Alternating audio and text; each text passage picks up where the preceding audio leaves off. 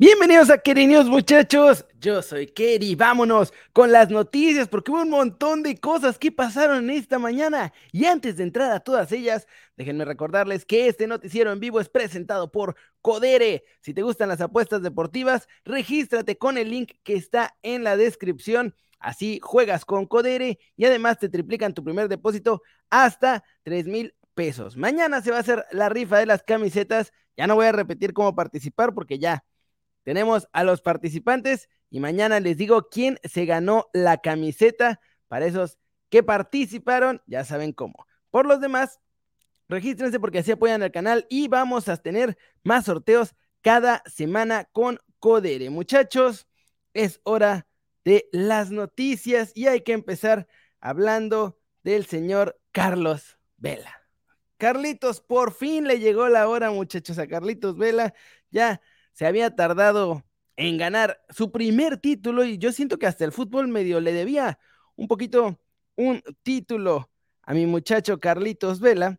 Pero bueno, ayer lo consiguió y después de conseguirlo se ve que se quitó un peso de encima tremendo porque esto fue lo que dijo mi muchacho Vela después de su primer título como jugador.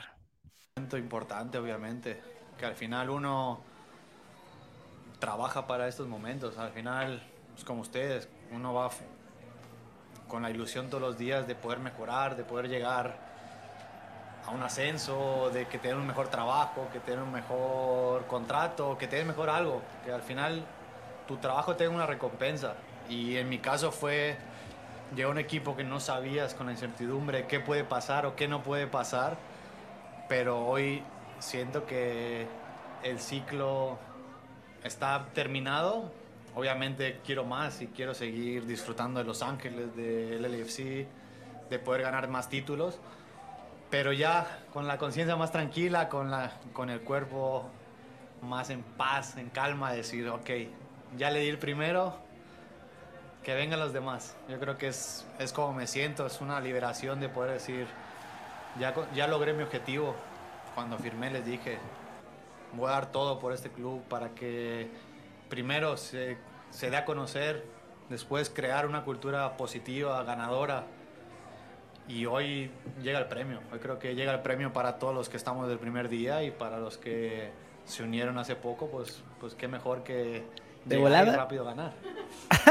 qué rápido ganar, qué grande mi Carlitos Vela.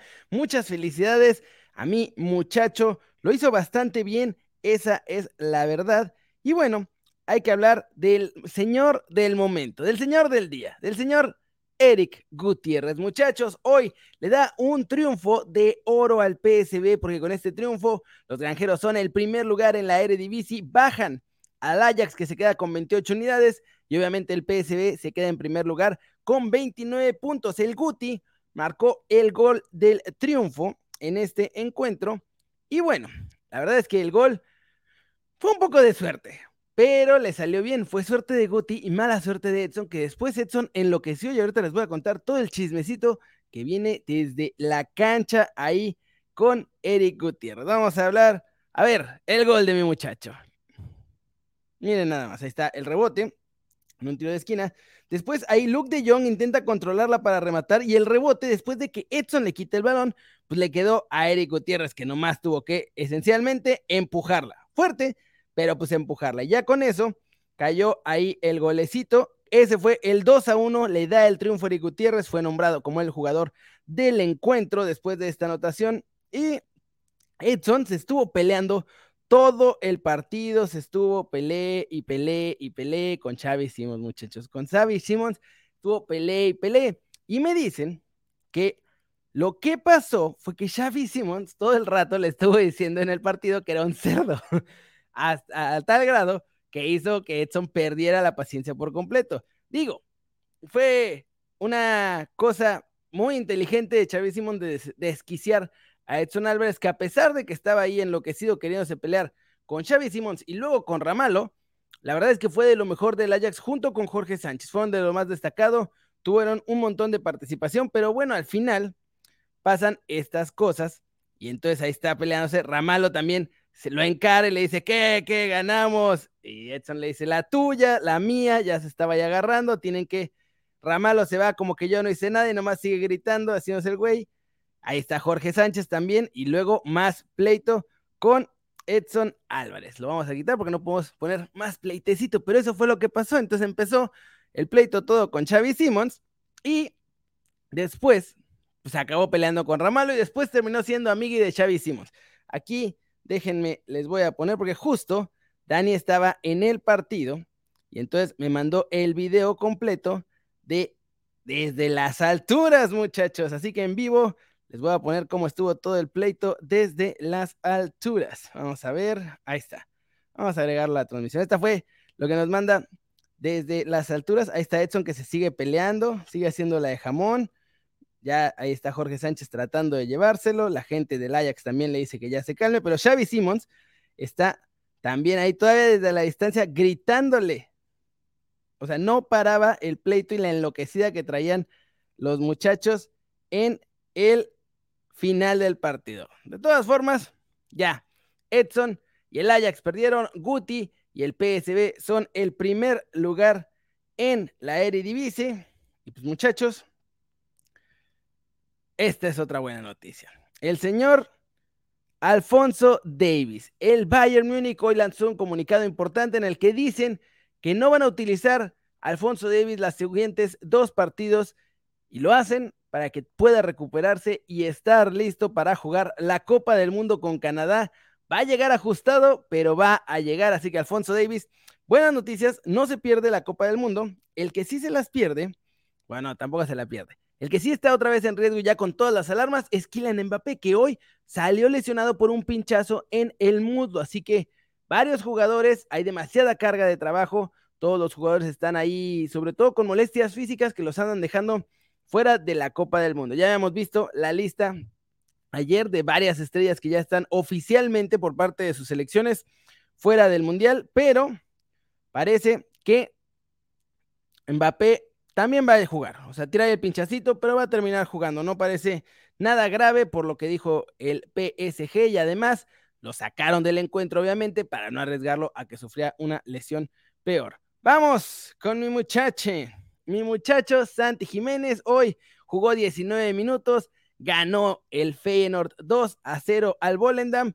Santi ahora sí no tuvo un gran partido, hay que ser completamente sinceros, cuando tienen partidazos, tienen partidazos. Cuando tienen malos partidos, pues tienen malos partidos y el de hoy fue un partido flojito de Santiago Jiménez, jugó 19 minutos, ya iba ganando 2 a 0 el Feyenoord al Volendam, tuvo un tiro a puerta, dos tiros que salieron fuera del marco y un pase clave. ¿Jugó bien Jorge Sánchez? Sí, jugó bien Jorge Sánchez, para lo que me están preguntando.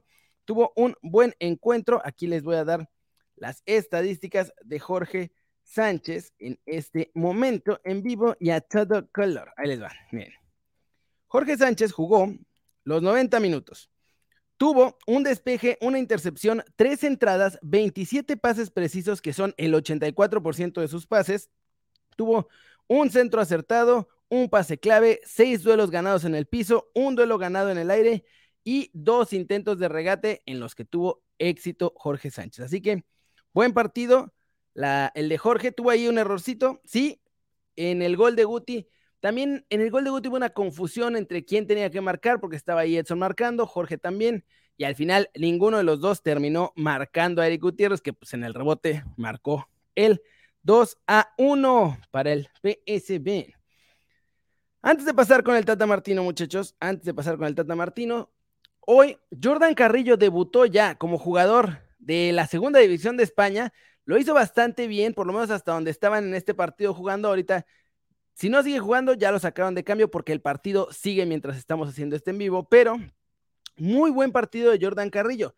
Se le nota que en lo físico, pues todavía está bastante atrás de cómo están los físicos allá en Europa. Le cuesta trabajo, pero lo supo ahí, pues, disfrazar un poco, digamos, con muy buena técnica individual y con mucha velocidad. De hecho, hay una jugada en la que es esta, que se está llevando un defensa, ahorita la vamos a ver, se está llevando un defensa y tendría que haberse marcado penal porque le hace una barrida asquerosa ahí justo a la entrada al área. El árbitro no se animó a marcar penal, le dio frijol y pues no marcaron penal, pero tuvo un par de jugadas así en la que estos destellos provocaban muchos dolores de cabeza. Hasta donde iba el partido, iban ganando 1 a 0. Vamos a ver cómo está ahora para darles el resultado en vivo y que tengamos la información hasta el momento. Terminó 1-1 el partido que fue entre el Málaga y el Sporting de Gijón. Buen, buen debut de, de Jordan Carrillo, nada del otro mundo, pero muy bien Abelardo, que lo está llevando de a poco. Le estaba criticando a Abelardo que por qué no lo ponía, que por qué nada, que por qué no jugaba. Bueno, lo está llevando poco a poco. Hoy le dio su oportunidad. Jordan me parece que respondió bien y creo que hasta ha hecho más en este rato que estuvo de titular que todo lo que hemos visto de Marcelo Flores. Y hablando de Marcelo Flores, hoy tampoco jugó con el Real Oviedo. Dani Aceves fue titular, pero me lo echaron al minuto 39 por una expulsión. Y pues el Real Oviedo, eso es lo malo. Lo bueno es que sin los dos mexicanos, pues terminó ganando el Oviedo. La cosa está medio, medio bizarra ahí con el Oviedo. Y ahora sí, muchachos, ahora sí quiero que vayamos con, con mi cabecita de algodón. El Tata Martino, muchachos, porque están saliendo estos trozos de entrevista de Roberto Gómez Junco con el Tata en ESPN y la que salió el día de ayer eh, estuvo muy enfocada a Carlos Vela y todo el mundo se enfocó en ese tema de Carlos Vela que ya no tenía ningún sentido que revisáramos aquí porque no va a ir y punto, ya está. No hay ni por qué ver si habló con él o no habló con él, cuándo, si lo intenté convencer, nada de eso, porque ya igual no va a ir. Lo que sí es que el Tata después le preguntan cómo ve el grupo y por lo que deja ver, cree que México va a terminar en primer lugar del grupo C en Qatar 2022 porque dice que ya vivió más o menos esta historia en el pasado cuando estaba dirigiendo a Paraguay, en el que pues prácticamente los daban por muertos y que acabaron igual en primer lugar del grupo. Vamos a ver al Tata Martino. Y esta entrevista como saben, fue con ESPN y con Roberto Gómez Junco, que ahí los van a ver a los dos. ¿Sientes que el segundo boleto puede estar entre México y Polonia? Mire, cuando a mí me tocó ir a, Sudáfrica y fue el sorteo, eh, nosotros dijimos, bueno, vamos a pelear con Eslovaquia. El otro era Nueva Zelanda. Sí. Terminamos jugando el mejor partido de todos con... y el primer lugar era para Italia, que venía de ser campeona del mundo 2006 y nosotros terminamos sufriendo con Nueva Zelanda, ganándole el, mejor partido que jugamos a, Eslovaquia y empatando con Italia, que después Italia quedó fuera de, la clasificación, porque entramos nosotros y creo que Eslovaquia o Nueva Zelanda de segundo, y nosotros de primero. O sea, la, previa es, eh, uno se puede hacer una composición y uno dice, mira, el rival está acá. Y después las circunstancias son diferentes, ¿no? Este, y sobre todo en una parte de la Copa del Mundo que permite más este, excepciones, que yo digo que la Copa del Mundo conforme avanza, de cuarto de final para adelante sucede lo que tiene que suceder, lo que preveemos sucede. Y en la, primer, en la fase inicial es donde se dan la mayor parte de la sorpresa, sobre todo porque las selecciones fuertes saben que hay un lugar para la equivocación y después ya no hay lugar para la equivocación.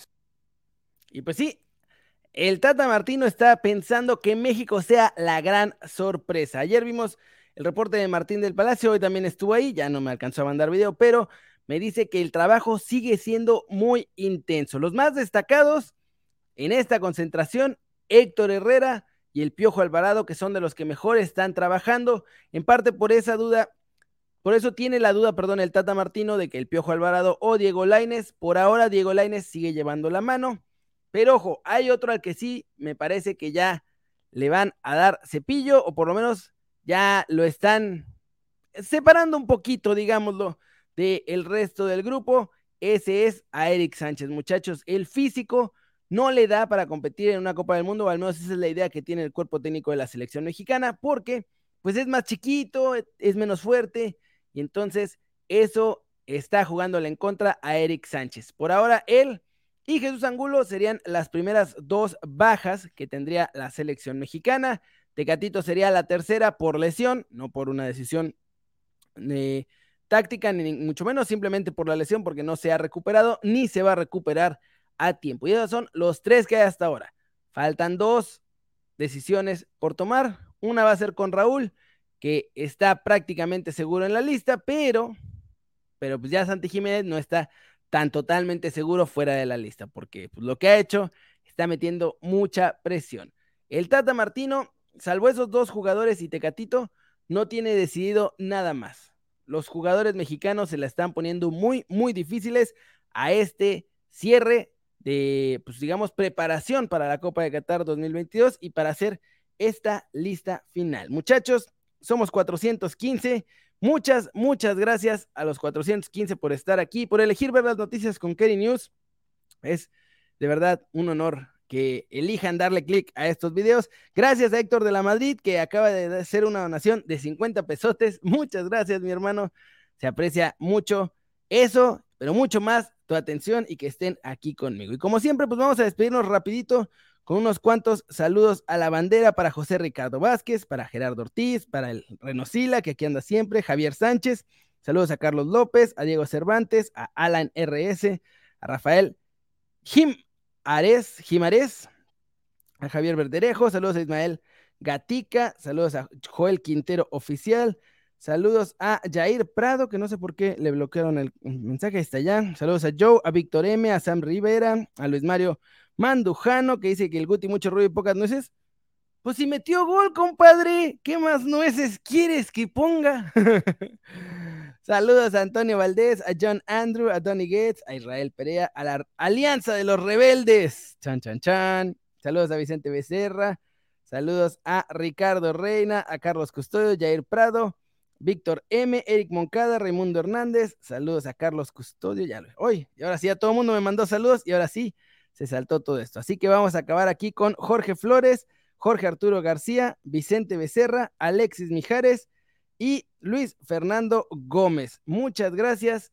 Saludos a Yam Chucho y gracias de nuevo por regalarme su atención. Ayúdenme con un like, no sean malitos. Somos 409 y nada más hay 105 likes. Échenme la mano. Cada like ayuda a que estos videos lleguen a más y más gente.